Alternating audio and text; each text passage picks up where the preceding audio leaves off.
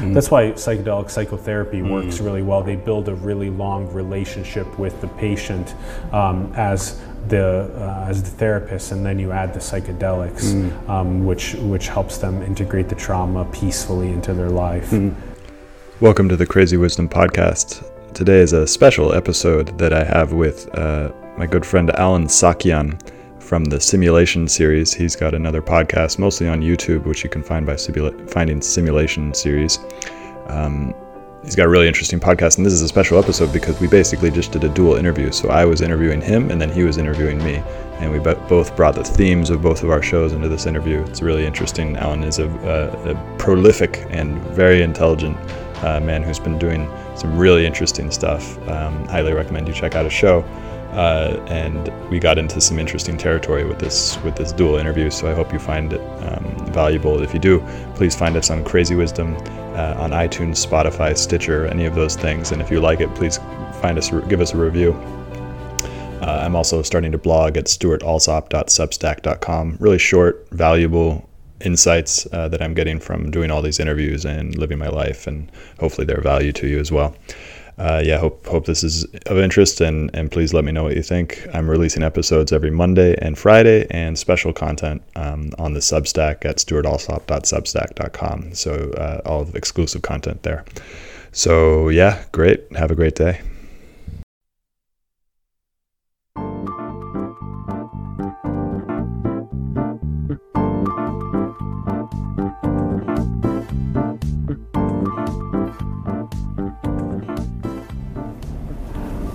Boom! What's up, everyone? Welcome to Simulation. I'm your host, Allen Saakyan. Very excited to be talking about crazy wisdom. We have the founder of the Crazy Wisdom podcast joining us, Stuart Alsop. Hello. I'm really excited to be here. Thank you so much. Thanks for coming on to the show. Yeah. Very, very pumped. We have a lot to talk about and unpack. You've done 60 of these in a year, which is great. Yeah. And you're kind of doing these like contrasting areas, like what role does stress play in creativity or what role does spirituality play in technology? And I love that. Mm. I love that. I'm excited. This is going to be a little bit of, you know, me talking to you about crazy wisdom and also you talking to me about the role that that plays in simulation. So yeah. that'll be that'll be cool to, to Multiple layers. Multiple layers, yeah. Yeah. You got a background in bodywork and tech. Did tech for seven years, bodywork now for three years. Yeah. And so doing this massage as well and this and this body work, this is kind of like really driving a little bit more interest towards how that plays into technology in our world and how we can maybe mm. harmonize those, merge those things together. Totally. Yeah, yeah. So check out Stuart's links below to the Crazy Wisdom podcast. You guys can find it right down there.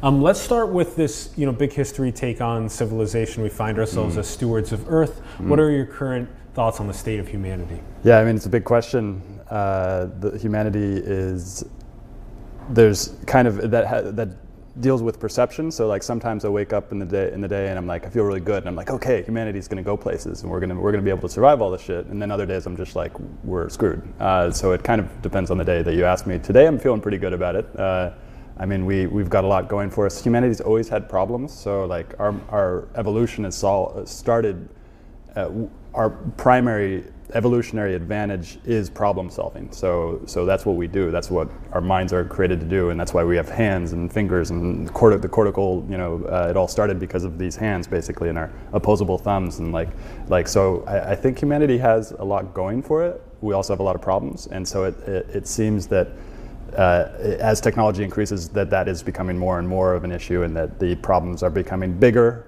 as well as the solutions are becoming bigger as well, uh, and the opportunities for the solutions. So, yeah. mhm. Yeah, yeah. So maybe at the time of the wheel or language or art or any of these first inventions, maybe those were the breakthroughs, those were massively important at those times. Now it's all like background music, all those things. And now the new things are like, all of the threats of potential disaster with nuclear war, with synthetic biology or artificial general intelligence, and now we have these hands that are maybe building those the new era of biology and the new era of AI and stuff with again these hands. Mm-hmm. Those are now the cutting edge advances. But it does totally depend on the day you wake up too. I, Yeah. I'm on whatever happened in dreamland or whatever happened the day before, if Mm. you ate at night or didn't eat at night, or if you had stress last day. There's so many very exercise, yeah. gratitude. You wake up and you start just being grateful for being alive.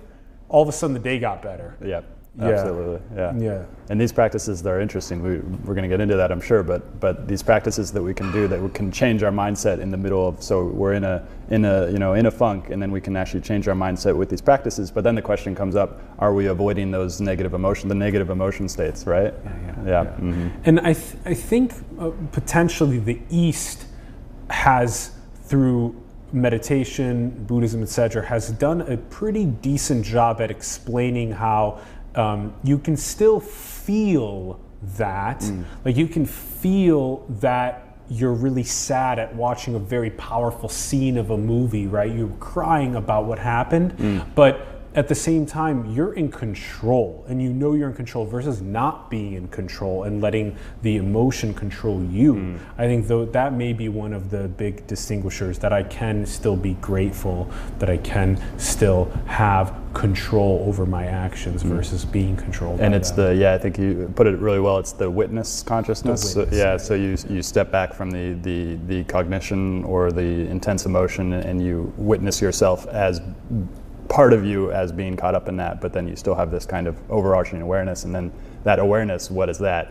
You know, and then then it goes into like life and universe and type of Yes, stuff like yes. that. Yeah. Mhm. So now, when you did tech for seven years, and then you did body work for three, and now you're doing crazy wisdom, tell us about this, like about this transition between those and why you've been doing it. Totally. So you know, I was in technology. I started a couple companies. Um, had a lot of stressful situations, and the last the last company I built was was quite stressful. Ended up in a in a very difficult situation at the end. Had to extra, extricate myself from, and I was just kind of like stress was an ever present part of my life, and it was. I mean, it goes back to childhood. I had a tricky uh, situation growing up, so it was.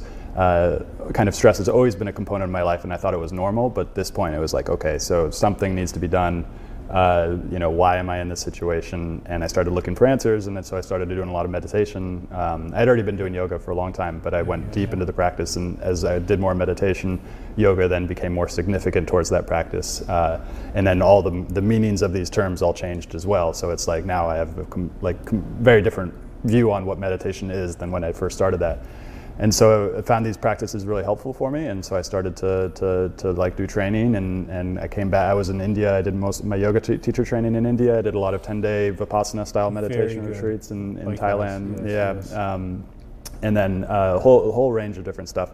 Did my yoga teacher training, and then I came back to, the, to San Francisco, where I was grew up, and and I grew up in technology. Like my father's involved in technology, so it's always been an ever present kind of thing. And I'm like, okay, I've got this unique position in technology, and I was very stressed out, and I know a lot of other people are stressed out. So how do I then bring uh, this component that can also de-stress people into that and help people um, kind of find some calm amidst the noise and chaos? Yeah, yeah. Hmm. It's cool that you were born here and then you went to India and Thailand for a period after the stressful company building hmm. and to be able to connect spiritually, meditation, the practice. And then that you bring back, yoga, you bring back to the Bay, hmm. and now you kind of see tech and spirituality in its, in its own new lens. Totally. Three years. Well, and it's really interesting because if uh the history of yoga and meditation is all wrapped up in globalization as well. Yeah, Most yeah. people don't know that, that yoga, as we practiced in the studios today, is only an invention of the last 150 years. Uh, there was a, a, a, a basically gymnastics got really popular in Northern Europe, and then the British became popular in Britain, and then the Britain, Britain because they colonized India, then brought that to India, uh, started training the national elite there uh, uh, the nationalists there, and, and then they basically rediscovered their books through uh, theosophy and through all these religious kind of new new age practices and stuff like that, and then melded together to create what modern postural yoga is now. Uh, and then meditation also happened. I'm still not quite clear on how it happened with meditation and um, well, Buddha uh, and 2,500 years ago is kind of what the tale is. yeah, but then but then the actual practice was lost after Buddha. Yeah, So the- correct. yeah, yeah, yeah. yeah, the- picked back up. yeah, and then in that picking back up was then transformed. Yeah, that's right. Uh-huh. That's right. Yeah. Wait, the that's very crazy. The British gymnastics bringing to India the, the how to train their stretch and then train the athletes. Mm-hmm. resurfaced the old literatures of Well, and that was a new, that was another strain too. So Theosophy, I'm not sure if you're familiar with Madame Blavatsky and Theosophy. Okay. That was a part of a spiritualist movement in the 1850s where uh, there's this religion called spiritualism where that, that's where you get the idea of medium, a medium and stuff like that. Uh, and so Madame Blavatsky was this Russian woman who made her way to Europe and then to America and started her own religion called Theosophy. That didn't take off in America, but it took off like crazy in India. Yeah. And then that mixed with this gymnastics from, from Britain then combined to create Whoa. this, this, this, this weird new age mixture that nobody can really pick apart anything like that. And so it's really cool. yeah. Ron, what's this image you brought up? So I can actually explain it. Yeah, Uh, go for it. yeah. So this is uh, this is uh, uh, I don't have a good logo yet for my for my podcast. So this is um, uh, That's great. Libsyn's Libsyn's uh, logo for. This is. I thought I saw Crazy Wisdom's logo on iTunes is different though. It right? is, but I can't figure out how to change how to put that into the into So the thi- is this the new logo? No, no, this is Libsyn's uh, default logo. Oh, oh, oh. but it's all good. Yeah. Oh, the cra- the Crazy Wisdom logo. Get rid of that. The, cra- Sorry. No the problem. Crazy Wisdom logo is able to hate be seen on on I iTunes. wish I was never born. It's like a mic with like blue flames. Yeah, exactly, Yeah, yeah. yeah, yeah, yeah. Um, okay, that's very interesting about how these things end up coming around, Mm. almost like new features give put in with what's resurfaced. Exactly. And then they make new things. Two great books on this are Yoga Body um, and uh, uh, Yoga Body and the Roots of Yoga. That explains the rise of modern postural yoga within, because there's also an interesting innovation that happened in the 9th century in Kashmir, India called uh, Tantric, uh, with a Yeah. K, Tantric Yoga, not Neo Tantra, which is the sexually um, uh, charged uh, form of, of yoga, but Tantra itself, and that also influenced this rise as well and got mixed in with this globalization thing because that that essentially overtook Buddhism and within within popular contemporary um, Indian philosophy, and then kind of created its own Buddhism, which is Tantric Buddhism, which made its way to Tibet. So it's really fascinating globalization story. But essentially, all these practices were lost from about um, uh, like I think at 500 BC um, until about uh, 900 AD. Yeah, Mm-hmm. yeah. Which is insane for something to be lost that lost for that long. You makes me always think about all of the the artifacts that are disappearing from the planet that we still need to dig up before they disappear into nothingness. Totally. Yeah, yeah. Because then we can actually understand where we came from better. Hmm.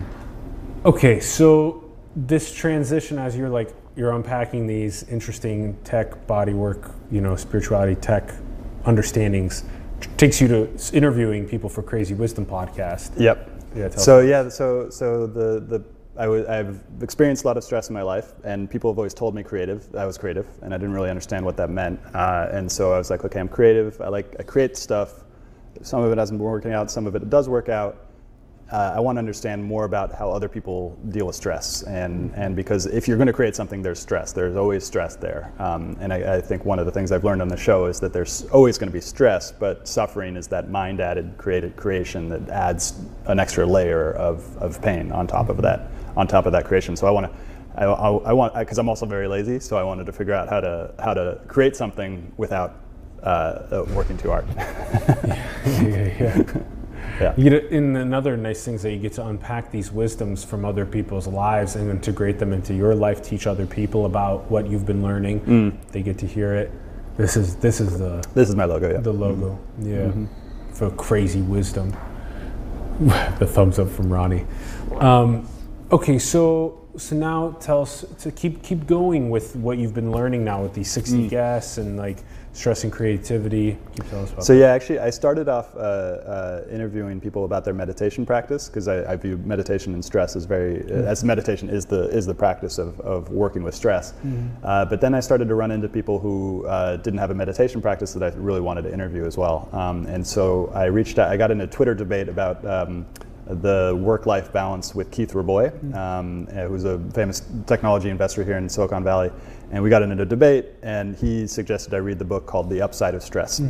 And the upside of stress talks about the upside of stress, which is essentially if you reframe stress not as a uh, threat, but as a challenge, your nervous system starts to interact in a way that's like really beneficial. Mm-hmm. Yeah, yeah. Mhm. Have you, are you familiar with Yeah, the book? yeah, I uh-huh. love that concept. So cool. Yeah. Yeah, there's another way to view, viewing that that Robbins pro, Tony Robbins programs helps program into people, which is that you know when you think about your heart racing before you do something that you're nervous about, you can think about it as excitement. You're Interesting. tackling something new and challenging. Interesting. Instead of like I'm in fear. Yep. Yeah. yeah. Mm, and that's you got it right in the body posture too, because that's what we do, right? We, we there's a threat. This is a threat, and then this is this is like I'm open. This is I'm a challenge. Yeah. Yeah, uh-huh. yeah. mhm. yeah.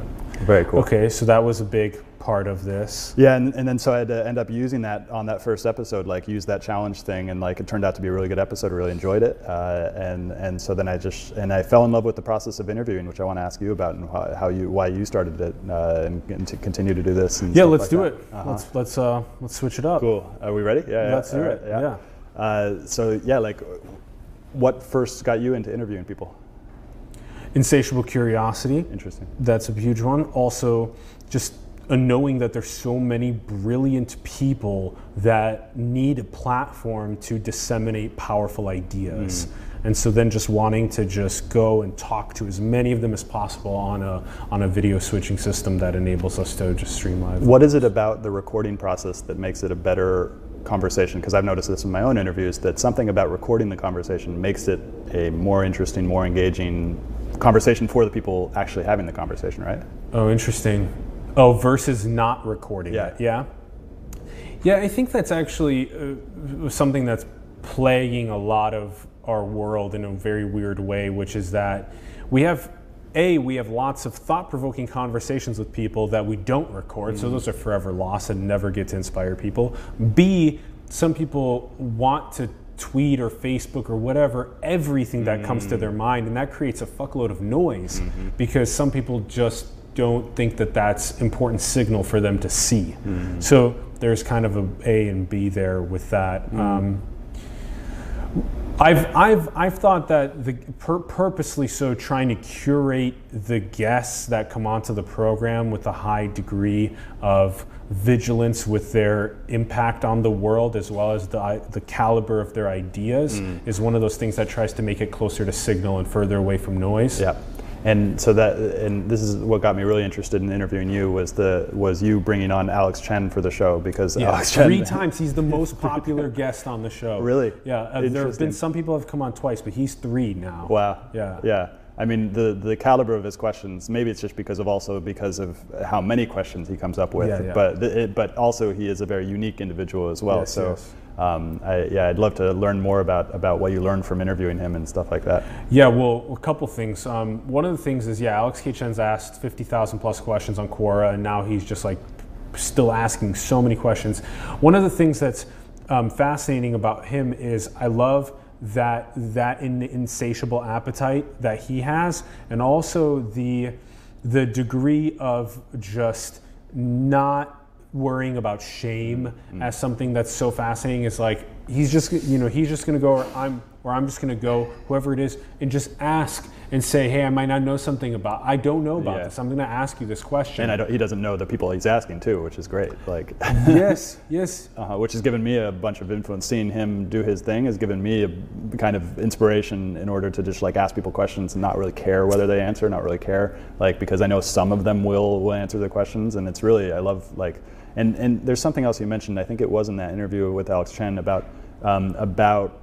Uh, how important the one-on-one learning process is. Like, I think it was working with coaches, but also just Bloom this interviews Sigma. pro- Yeah. So what is that? Yeah, Bloom Two Sigma. If you, if a famous psychologist figured out that if you, if, if a student has a one-on-one mentorship with a role with a, a mentor, that they end up performing two standard deviations past the mean of the rest of the class. So it's super important to have a one-on-one mentor versus these classrooms of 25 or 30 kids. Absurd.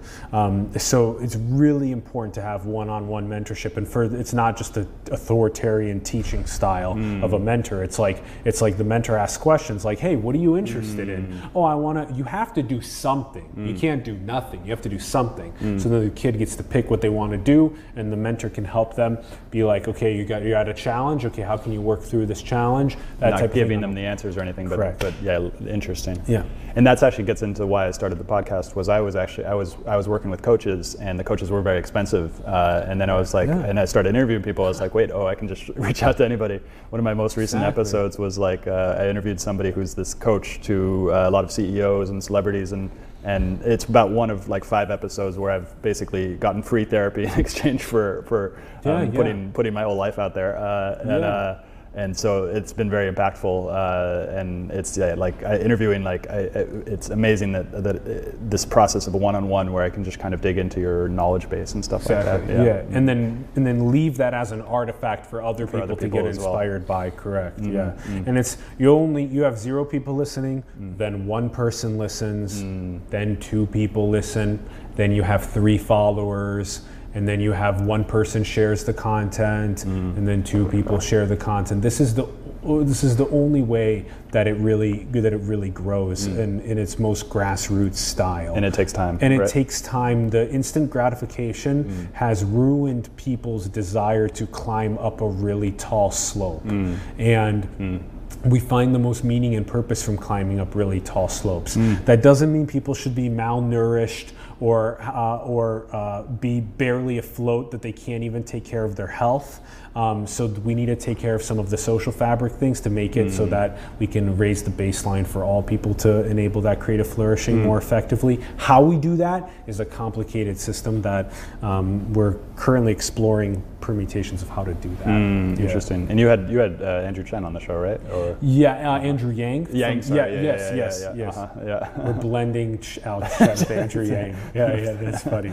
Yeah, yeah, Andrew Yang. Yes, Uh-huh, yes. uh-huh. Yeah. And he's got some interesting ideas for that. Yeah, well. yeah, yeah, like a basic income or basic assets or all different types of ways of. There's so many trials happening around the world, but Mm. um, yeah, there's there's an, there's going to be an interesting um, technology transition that happens, and we got to figure out how to how to Mm. properly make sure that people don't go into more suffering. But the seed, the seed of the child of the human mind needs the nourishing that it needs, the love and compassion from the mom, Mm. the air, shelter, water, food, energy, education, healthcare, all these basic needs Mm. in order for it to flourish. And when they're missing those nutrients, the seed can't flourish. Mm. And then without that flourishing and that trauma, having more kids Yep. birthed into f- trauma is gonna ca- is gonna be a bad situation. And this is the this is the key thing I've learned about about trauma and particularly early childhood trauma is that in a in an individual who is traumatized and who hasn't done the, the the healing that it's the most important part is to get them into a place where they feel safe. And until that safety is found, there is no possibility of going back and healing that trauma. yeah, yeah, yeah. And so thus the importance of safe spaces. But then the issue with safe spaces becomes that they became can become a crutch where you because ultimately safety comes from your own ability to to create a safe space, uh, which you which one-on-one teachers are really good at helping you figure out basically. Um, you don't want to get too close to coddling, but you want to give just enough independence and and and, uh, and love and compassion for the person to. Mm. That's why psychedelic psychotherapy works really well. They build a really long relationship with the patient um, as the uh, as the therapist, and then you add the psychedelics, Mm. um, which which helps them integrate the trauma peacefully into their life. Mm. Yeah. interesting. I want to do a show. I want to do a theme on that. yeah, there's a lot of people from MAPS that um, Uh-huh. that you could interview to, to, to talk about that. Cool. Yeah. So, so what? Uh, where did simulation come from? Where did the, the name come from? Where did the idea for this show come from? Yeah, so all of this, all of these thought-provoking people and conversations that we want to have, we, we needed a show to have these questions answered about, you know, how to update the code of civilization across all these different fields and stuff like that. And so, the name simulation is it's super important to run simulations, and this mm. means like, you know, you see civilization and you see it evolve the way it did. Well, what happened if you tweak some of the variables and it evolved differently?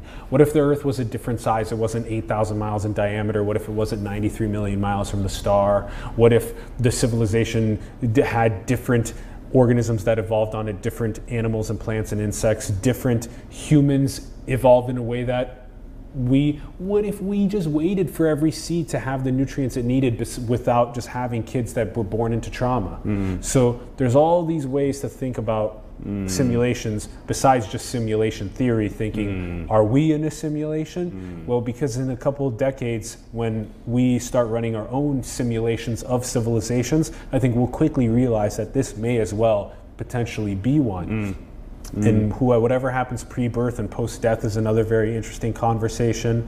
Are you just gonna, mm. you know, just take off the the haptic suit and glasses when you die, and you're like, mm. damn, I got to my highest level in that life. Okay, go to the next mission, uh. whatever the next quest is. So there's all these different variations on that on that word simulation. And then it's, what I got from that too was that you you invite somebody on to the show and then you get into their simulation because all of us have a simulation running, of, and then that adapts your own personal simulation, right? Yeah, yeah, yeah. That's really interesting. I love their it. code updates my code. Uh-huh. Their worldview updates my worldview. Interesting. And That's what- hopefully yeah. Mm. updates the worldview of other people that are watching. And that's why curation is so important. Yeah, correct. Because uh, uh, one concept I've been working with recently is that as an organism, I can't. Every environment that I put myself in, I was just you know in Soma, and that is a crazy environment. I can't. I can't influence how that is affecting me. I mean, maybe I have some sort of control over it, but because most of my thought processes are unconscious, I cannot uh, say exactly how it's going to affect me walking by people uh, uh, shooting up heroin and stuff like that. And so that's why curation of, and I don't, don't at all want this to mean like that you avoid people who have mental health issues or anything like that. Uh, but there is something to be said about like doing that with a eyes wide open kind of thing. Um, Yeah, yeah, yeah. Yeah, and the, the wa- eyes wide open especially means knowing how to think critically about how a human got into the shoes that they're in. Because this is not something that, you know, this is all a roll of the dice. You could have been born to a mother and father that were, were meth or heroin addicts and that were gone all the time, and we had to be raised by foster care that we had to just keep jumping to and from versus you could be the child of Mark Zuckerberg or Priscilla Chan you know Yep. you could it's not that uh, it's this is not a, a this is not a simple like I can just walk by and not this is interconnectedness yeah, yeah, yeah. Uh-huh. of everything Yeah, you can't be separate from it. yeah Um, yeah, which is yeah really interesting. Um, there was a there was a thought, but it, it's gone now. yeah yeah we need to talk on stress and creativity on the sh- show on the sure. show. do you want to hit that Yeah, now? let's do that. Yeah. okay What are the stresses that that, that you faced in doing this? money Money. Yeah. Yeah, Uh-huh. money's a big one. Um, the like staying afloat, like Mm. in the creative process, is a you know why do artists have to be starving? They don't. We need to figure out how to make a better social fabric that makes it so that yeah, Meow Wolf is trying to do that. That's their mission is Yeah. to basically make uh, make create make it possible to not be a starving artist. I actually didn't know that that was the you, you, mission. you, of you get Now. different art though.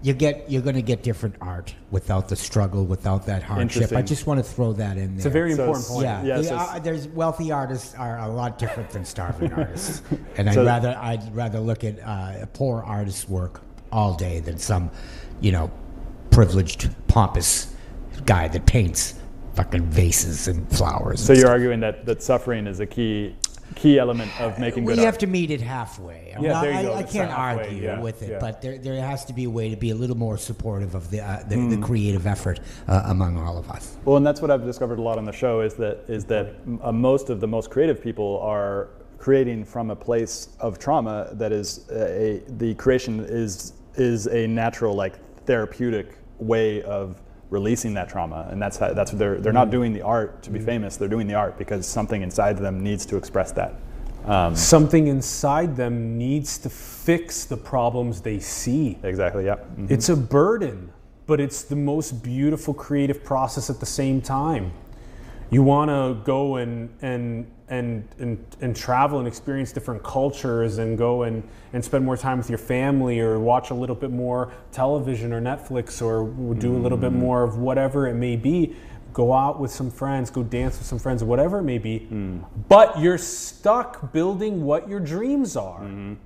every minute you spend away from building your dreams and this is again this is the whole hierarchical climb and and the, and you want to not only increase the impact of what you're doing, but you also want to stabilize yourself financially. You can't stabilize yourself financially when you're running around, going out and doing all that other stuff as well. Absolutely. So then there's that thing to blend, and so stress. I'd say for you know for me, and I I would be interested to hear what you know what Ron has to say about this. But I would say that you know within the process of the last year plus of building this, mm. it's definitely been like how how can we you know just stay above that that point where you like can can I can I can I make all the expenses happen this month? Hmm. So Ron, what about you for the role that stress has played in our creative process?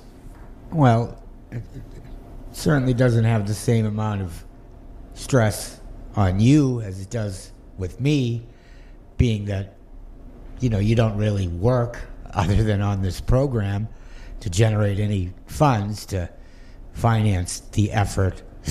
So I don't think I'm the best person to ask about any stress involved in this creative effort. You seem to be doing okay. You should be grateful that you have a 52 year old man that understands uh, what we're doing here. And, you know, stress. What, what are you going to do about it? I've been dealing with it for years. You know this. You know since 1998 when I set out to do fried chicken. It's been a, it's been a, a fight. You know, a creative effort that's going to uh, promote community. That's going to uh, talk to young, exceptional people that are thinking outside the box. It was totally against mainstream narrative, mainstream education. And uh, there was a dark villain that I just couldn't put my finger on it, but I, I'm aware that it's it was there, it's been there, and it's still among us, and it's right around the corner tomorrow. So, mm. stress. There's an element among us that doesn't want things to. It doesn't want peace, love, and understanding. There's no money in it. Mm.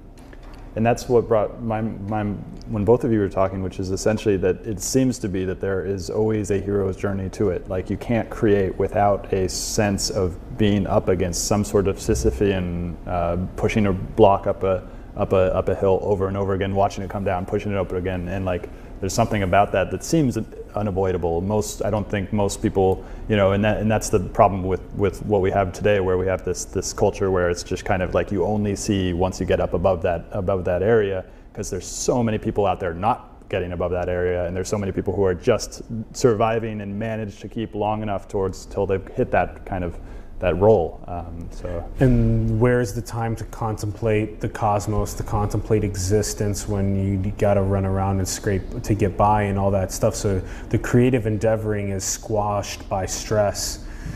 And another maybe way to phrase what we just talked about as well is to think of if all the basic needs are met, you can summon anything you want whenever you want, as well as if you're if you're for, if you're going to live forever, mm, yep. Mm-hmm. If you're going to live forever and if you have everything you want at, at, the, at your first thought that you have it, where is the motivation for you to, to do anything? and where's the beauty?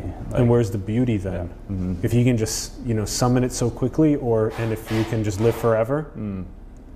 is that good? Do you want to live forever digitally to be able to go and experience all different types of qualia of, of feeling and experience? Um, Can you answer that question? do, do you want to live forever, Stuart? Because Oh, I do I? certainly don't. I, I have no interest whatsoever in living forever. Yeah, it was really interesting because bef- before I started on this whole meditation, um, you know, going off for a long time, I, I struggled with that question a lot because I have a lot, I have a huge fear of death. I'm, I think everybody has a fear of death. I Uh, don't. You don't have a fear of death. No, I'm ready to go tomorrow. But did- did- bring it on. so- bring that shit on as as uh, graphic as you can possibly make it. Did you have a fear of death before? Did something happen? No, I don't even even recall. Well, something happened, but even re- before it happened, I just didn't give a shit. I Mm. really didn't.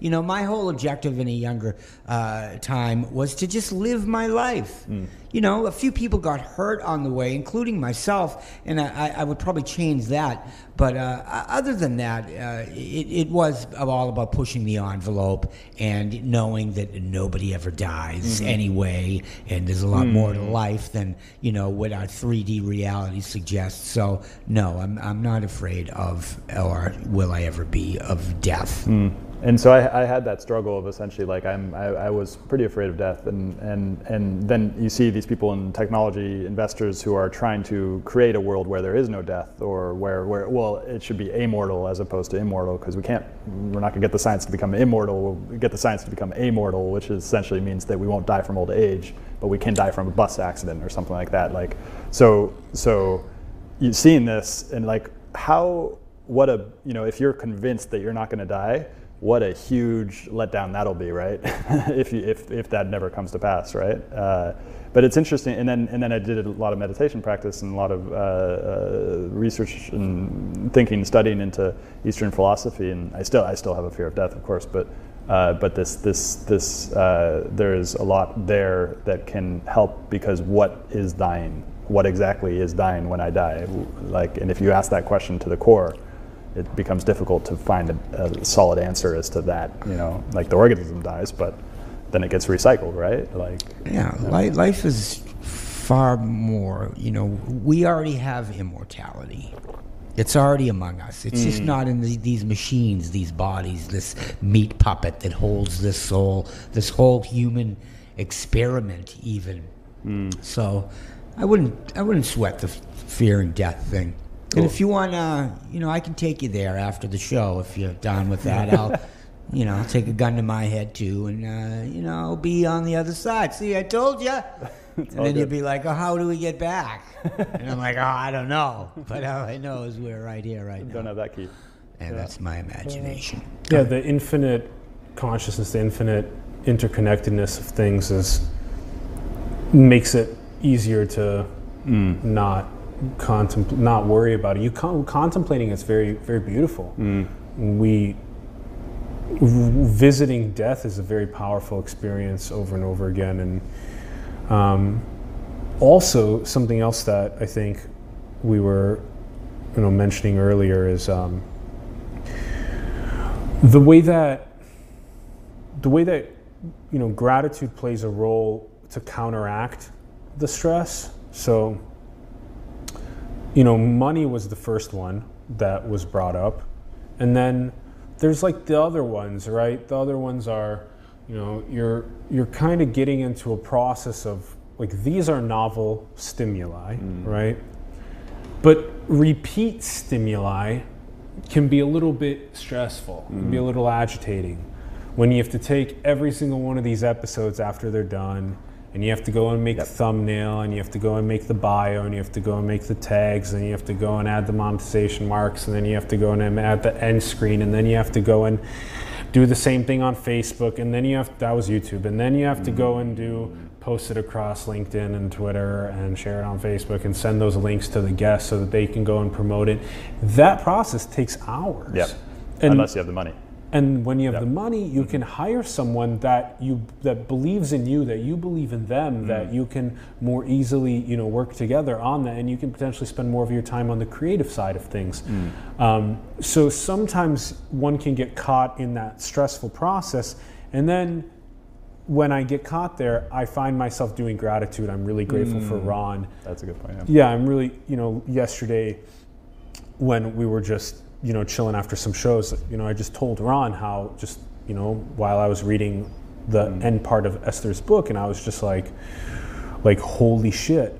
It came to me again, and I had to tell Ron again that the only reason why the show has gotten this far is because you've believed in it and you've worked with it on me the whole time we've been doing this the last year plus. I love you, man. I love you. Man. I love you, man and and like the same thing with my mom and my uncle, right? My mom and my uncle mm. have done a tremendous job at raising me to get to this point and mm. helping me get here. And so mm.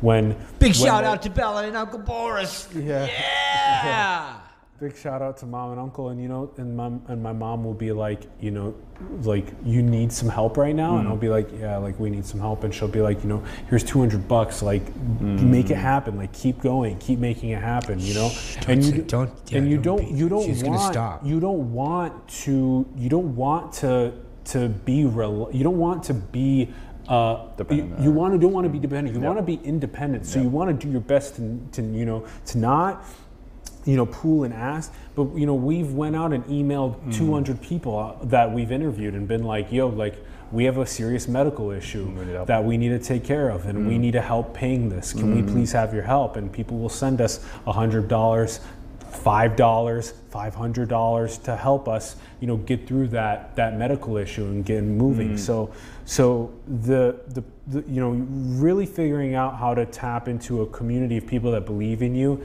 and asking them for you know mm. will you become a 5 10 50 dollar a month patron? Can we mm. count on you every month to help out? Because then if that number can increase that's kind of like maybe a monetization on a youtube or facebook. You can rely on that on a monthly basis mm. and that's when you experience maybe less of the fluctuations and more of the stability and that really helps on things. But gratitude's been a major practice grateful for even waking up grateful for this day grateful for ron mom mm-hmm. boris grateful for the community of people that watch the show grateful for the guests who are coming on. These practices and it's written up there on that top line on our mm. on our little pyramid of, of mm. fun fun writings that waking up every day and having that gratitude along with a little bit of a little bit of stretching the body moving the mm. body around not just being you know stagnant and uh, and immobile here on a desk but really moving around these processes can help one get through stress much more effectively and then that helps with the creative process. When you're taking that deep breath and you're being mm. grateful you're like i'm you know i'm in love. I'm in love. Mm. I'm really grateful. And and so just the ecstasy of, of being alive. Well, and that's interesting too, because that could take it back to stress as a neutral definition, which is that in, in, in body work, we talk about stress as essentially gravity is a stressor. And it's not positive or negative, it just is the, the, the feeling of being on this planet with this mass underneath our, you know, so, and then exercise is a form of stress. Like that is a form of stress on our body. But it's the form of stress that our bodies evolved to deal with, so it is evolutionary rewarded. Um, and this is why movement feels really good. And if anybody there doesn't feel good in movement, I can show you how to mm, feel good because a lot of people come to this idea of exercise as something that should hurt. Uh, and I went through a, lo- a long period of that, which is, and it, it doesn't have to at all. It should be like joyous, like in dancing. when, when you feel that part of your body just open up like your hip and you're like whoa it's breathing. It feels great And the energy is moving through. The energy moves Yeah. through it when you're dancing and you're not worried about what other people are thinking of you but you're just moving your body. Mm. yeah. You gotta that's one of the big things is you gotta get rid of the perception of other people impeding you from achieving what you set out to do. Yep. people will get in your way they shouldn't get in your way of people that say they can change the world like go and change it. Mm. like prove prove the world that you can update the code of humanity update the mental map of humanity prove the world you can do it. Maybe you're going to do it for just one kid maybe you're going to do it for your family or your community Mm. Yep. maybe you're going to be a moonshot idea you're going to impact all 8 billion of us but go and do it yeah. And that's that's a key thing which you mentioned is is that a lot, especially here in Silicon Valley, San Francisco, is this idea that you have to make a massive impact change uh, in order to affect the world, but you don't. You, you there's nothing better about creating. Uh, a Facebook as opposed to helping one kid. Uh, the, the, the spectrum of uh, a yoga teacher once taught me, which is transactional. What we're doing here is a, uh, transactional piece of content. I don't mean to say that this conversation is transactional, but I'm saying that the that we're creating a piece of content that is going to make a small, like oh, inter- change in somebody's life, a small one, maybe a big one as well. But then on the other end of the spectrum is transformational, and that's what you get when you get one-on-one work, where you can really kind of get that transformation, in somebody. So it's this, and so you can beautiful. you can go anywhere on that spectrum, and transformational is actually sometimes way, way more impactful. Totally. Because there's a, if you're affecting one kid who's growing up in a um, difficult situation with not much money, and you're giving him the type of uh, coaching that somebody, a CEO, gets, then you are making not only an impact on him, but if he has kids, you're making an impact on his kids, and then their kids, and then their kids. So it's like Exactly. throughout time, you know. exactly Yeah. That is a very, very powerful thing to say is that transformational change that we can help catalyze and someone goes for generations Hmm. and it's very, very powerful. Um, we like to think about it as different colors on a color wheel. Like a Mm-hmm. moonshot can be green, and then helping a, uh, someone else out on a one-on-one level can be blue. There's like different colors on a color wheel, but we definitely need all colors. Mm. Yep. Yeah. Mm. Yeah. There's more past the stress and creativity on simulation. What are the other ones that you want to ask? Uh, so yeah, let's. What is your definition of creativity? The definition of creativity, yeah. this is hard. I like I like you know mo- most most important I think for people to say is the words I don't know. right, those yeah. three words are um, such a taboo. I think it's very important to know how to say those words. Um, from the short 26 years that I've synthesized stimuli, um,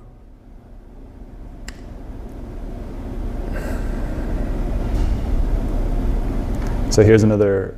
Uh, most people associate creativity with art and writing and all these different stuff, but then there's creativity in a business context. There's creativity in a thought yeah, I'm context. thinking I'm thinking about it very very abstractly right now. Uh-huh. So I'm, I'm trying to yeah yeah I Go for it. yeah I'm thinking about it covering all of that and, and, and, and more. I'm trying.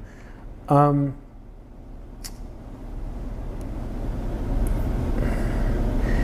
th- there's there's something beautiful about the the novelty that arises w- within oneself about a situation that they're in, and it can be like you were describing. It can be when you're you know when you're working on something yourself. It can be when you're just talking to someone else and you realize something. Um, anything from when you're viewing a tree and someone explains that there's a very beautiful as above so below component to the soil and ecosystems as there is to the leaves that you maybe you have a moment of, of, awareness expansion. You've you've become more aware more enlightened let's say spiritually awakened that those moments can be called creative. That that not only was that a time of you awakening and being creative but the other person helping they're adding their creative creativity to it as well.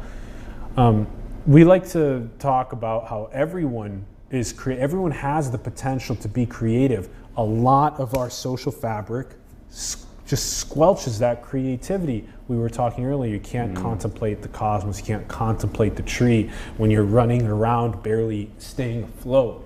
So mm. you can experience some creativity when you're running around staying afloat, but mm. yeah. Yeah, but and and and everybody is creative, and it's built into our DNA to be creative because we're all creating a simulation of our surroundings all the time Yeah. with our senses. We're, we're like when I see when I see you, I'm not seeing you. I'm seeing light reflect off of you, and then my neurons are taking that to one tenth of what you know what the light reflected on you is is actually, and then they're creating a picture of it.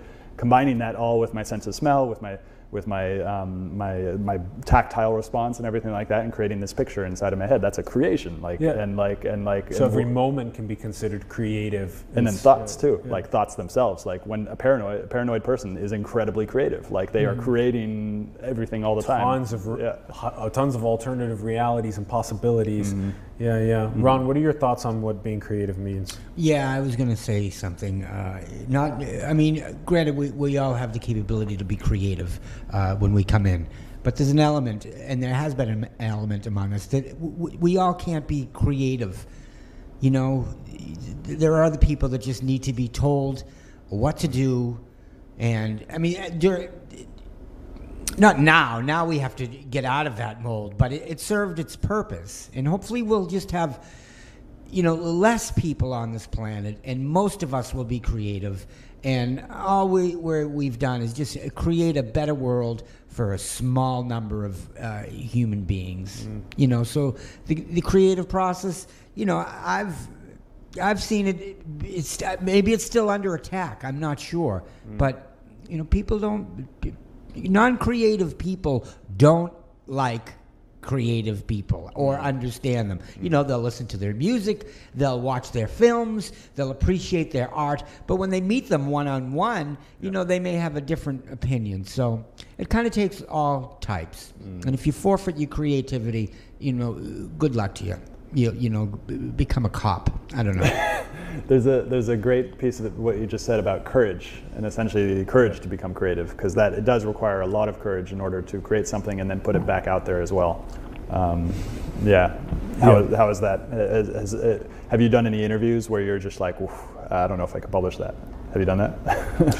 No, even the even the worst of my performances, I I publish I, I, because I and I think there's a very important I think there's a very important reason to that. One of them is because you want to be completely vulnerable and honest with like when we were first starting, I was shit. I still am barely better than shit. You know, I'm just barely better, right? And so um, that's the point is to be able to look back and, and admit like that you weren't that good as an interviewer and that um, the point of hmm. even those initial ones wasn't even for me. The point's not for me. The point is hmm. for the guest to be able to shine at their best hmm. and communicate what they know and inspire other people with that anyway. So, so yeah, that's that's how I feel about that. Interesting. Yeah. The, and then um, is, there's more as well. Another question. Uh, well, I, if you want to say something, I have another question that, of something that we were talking about earlier that I Yes. wanted to bring up, which was was really interesting. Seeing you two uh, and and the the relationship, the co-founder relationship, is yeah. really interesting for me Yeah. because for, I have had co-founders in the past, but I am now doing this on my own for the past year. Yeah. And something about it is just like I've, I have not been able to ask anybody to work. It's something about has been. Uh, uh, I just needed to do this on my own, and it's been re- it's really interesting seeing seeing this relationship that you guys have, but then also reflecting on how I don't have that relationship, and I don't. It's all inside my head, like, and it's like, and it's and it's like I can ask people for advice and stuff like that, but I don't have what I, what, what I see you guys, and there's obviously downsides to that as well, and there, there's positives to it, and, Yeah, yeah. and there's downsides to what I what I'm going through, but also positives to it too, which is really interesting. Yeah, you, Uh-huh. Yeah, you go first. you, you bring you bring up something very important, which is when you start something, you know, usually you're either trying to you know start it yourself or find one person, two people, whatever you can find to try and start it and put it together, and the dynamics between people that are trying to put things together can be very difficult to to figure out and. Um, I think what we learned with you know Esther just on the show Wojcicki, we love her a lot and her work's very powerful. She has trick as her pedagogy trick mm. T R I C K. Tr- you need trust, you need respect, you need independence, mm. you need um, collaboration, and you need kindness. Mm. And when you have those five things amongst the people that you're working with on the projects, you're, I think, much more likely to succeed on them. But sometimes, like psychometrics are not matching on certain topics. Like a really good one, again, is to ask the person that you're working with. Like Ron and I both have a vision on like creative warehouses that we really want to see young people work in these beautiful creative warehouses that have tons of space for people to tinker and play and come up with ideas and execute. And like if we didn't you got to ask the other person like what's your vision for what we're doing a year fi- mm. three years five years down the line? And if it's not aligned you guys need to talk about it. Mm. Because that's you, you have to talk. And, yeah. s- and so mm-hmm. there's obviously also you know benefits of having two hand, two pairs of hands or three or versus one you can just keep going whatever. Mm. So that's how i feel. Ron what about you? On our on our relationship, our professional, and uh, yeah, I, I appreciate the dynamic.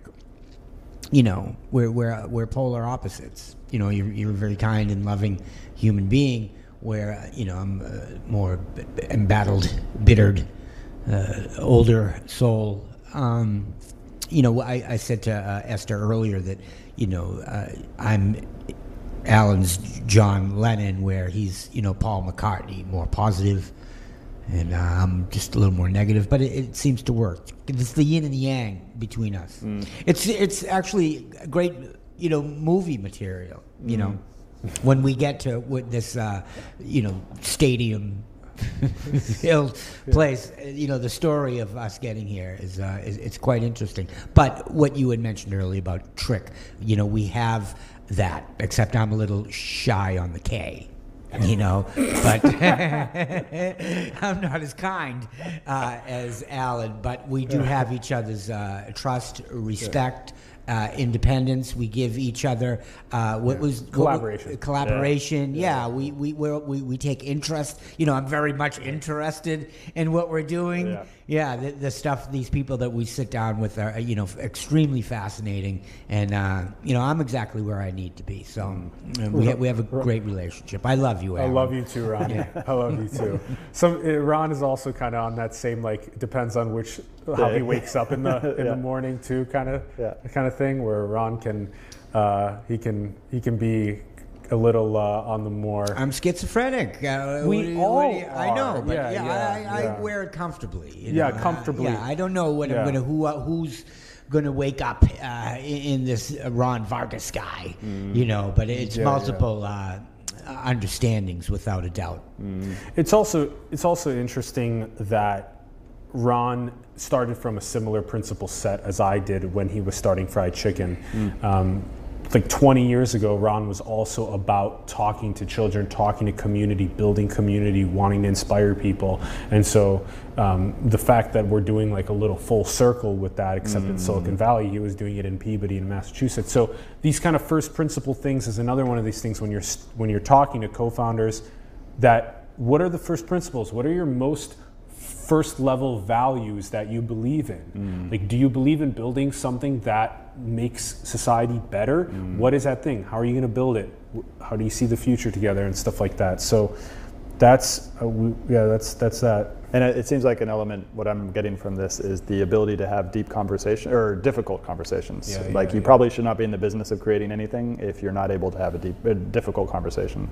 Well, and one needs to be exposed to that and practice mm. it, and mm. and because it's like rather than like running away because we can't handle it, it's like, well, how can we baby step you to it? You know, there's all these mm. stories about the way that you handle um, fear of heights or fear of anything. Is that you like you baby step your way towards water? Can you put your finger in the water? Mm. Okay, I'll put my finger in the water. Mm. How about your foot? Can you put your foot in the water? Okay, I put my foot in the water. And so that's how you kind of like, you know, baby step your way um, into something that mm. you may uh, not be that great at. You don't just run out sinking threes. You you got to do a long yeah, period of, of practice and mastery. Mastery is a very very beautiful part of this of this of this process of creation. It was interesting when you taught me earlier about Meow Wolf. I, didn't- I didn't actually know that they had a very deep passion to enable artists to be able to actually breathe and have space to, to create. That's and it comes from their struggle as well. So they, they started about maybe like 10 years ago creating art out of trash. And for about eight years, they were not making any money whatsoever. And they Yeah. were starving artists for eight years in Santa Fe, making really weird art in a place which is known for its very like good art and good like traditional art. Yeah, yeah, Uh, and then they started making a lot of money. And then they're like, we, we are going to make sure that we start. Uh, this whole enterprise is going to make itself so that artists can get paid for what they're doing. Love it. That's some beautiful story and first principles. We need to um, we need to interview the founders of of Meow when they're coming through the Bay. Totally. we, would love to do, make that happen. Yeah, I've, I've interviewed the the former chief technology officer. Great. Uh, he would be. I'm sure he'd be down next time he's here. Is he? Oh, okay, coming yeah, through. yeah, he's in coming Santa through. Fe. They're all in Santa Fe. Mhm.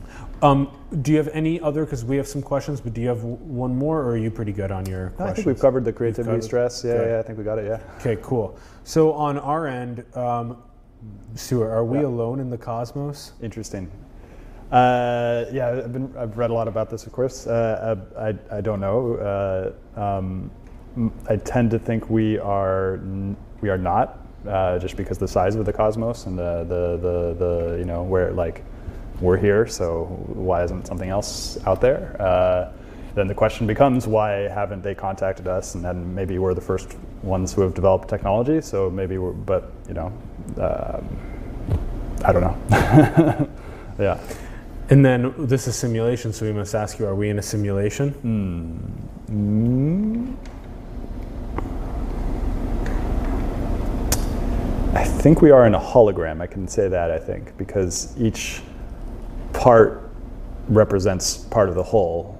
So I have a whole universe inside of me that represents the universe outside as well. You do as well. I think I'm, I'm relatively sure of that. Uh, so I, I think there is at least a hologram going on.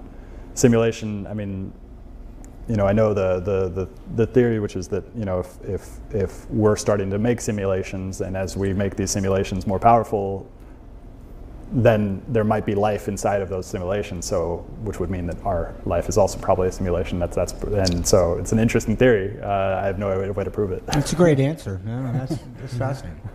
No, I like yeah. it. yeah. And our last question is: What is the most beautiful thing in the world?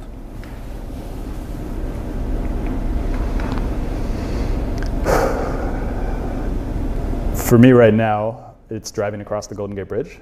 Uh, and it's like this awe-inspiring. I just got a motorcycle, and every time I cross it, it's just like it, it's actually fearful. It's like bringing up a huge fear in me uh, crossing that bridge because all of a sudden I'm just like shocked by the the the the awe of living on this planet and this beauty of like meeting that ocean and driving across this this this this bay that's coming in, this little stretch of water that's opening up this giant Pacific. Uh, and then once I get across, then hiking in the in the woods up there, it's just something magical about that. Like, so yeah, I mean that, that's again, I think that that question depends on what day you ask me. yeah, yeah, yeah. Um, yeah. But then yeah, the first the first reaction was love, but but but but love is, is not something that can be accurately described in words. Once you put a label on that, then it's like then it becomes something different, you know. Mm-hmm. Yeah. The Bay Area is gorgeous, Yeah. and we're very grateful that Silicon Valley evolved in this beautiful part of the United States. And uh, two is yeah, yeah. When it's very interesting when you start putting words on love, it change. What what happens? You can't describe it. It's like just it's kind of like elusive. It's like it's like trying to grab water, kind of. But mm-hmm. um, the love is everywhere and everything. It is that infinite consciousness, mm-hmm. that everything, mm-hmm. that all that is is love. Mm. Beautiful. But we're just sometimes so far away from it, and we gotta we gotta come back to that mother or that mother, that loving energy. And I think a key term there is uh, realization because it's always there, but it's the degree to which we've realized it. Correct. Yeah. In the moment, how much are we connecting to the everything? Yeah. Yeah. Stuart, what a pleasure this has been. Yeah, it's been awesome. Yeah. Thanks so much for coming Sure. on the show. Yeah. Yeah. Talking, Absolutely, my pleasure. Talking to us about crazy wisdom, what Yeah. you're building. Yeah. We're very excited to see where you end up going. This is very powerful stuff. Being able to interview people about these topics. Absolutely. Also, yeah, keep uh, keep talking to people like us and the others that you're that you're talking to on your interviews and stuff, because you'll get good. You'll keep getting good stuff for the audience that you're building for. Totally. Yeah. And I'd, yeah, I'd love to have you on the show again in the future. And Yeah, it's nice because we get the we get video here as well. Start using just I gotta even, do a- it, even yeah. just the phone because it's having video and posting that to other channels is crucial. You gotta do it. Yeah, yeah. Yeah. Much love, everyone. Thank you so much for tuning in. We greatly appreciate you. We'd love to hear your thoughts in the comments below. Let us know what you think about crazy wisdom. Let us, know what you think about stress and creativity, the relationship between those things, spirituality and tech, relationship between those things, the dynamics between Ron Vargas and Allen Saakyan. Thank you very much, Ron, for producing and directing. We love you very much. Support the artists and entrepreneurs that you believe in. All Stuart's links to Crazy Wisdom are below. Our links are below as well. Support us, help us grow as well. Much love, everyone. Go and build the future. Manifest your dreams into the world. We'll see you soon. Peace.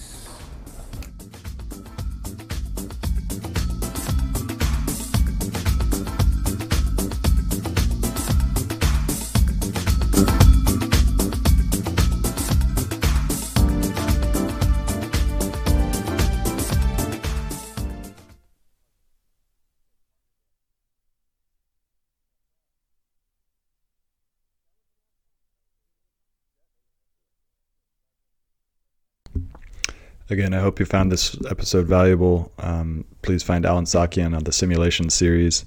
Uh, and I release episodes every Monday and Friday. And I'm also starting to blog, on stuartalsop.substack.com. Uh, I'm also doing one minute videos of uh, insights I have on Twitter. So you can find me at, at um, at stuartalsop on Twitter. Uh, really hope you found this valuable. If you do, please um, do whatever you can. Uh, give us a review. I've been working on this for about two years all on my own, so I'm trying to make this thing work. So I'd really appreciate uh, whatever help you can give. Thank you.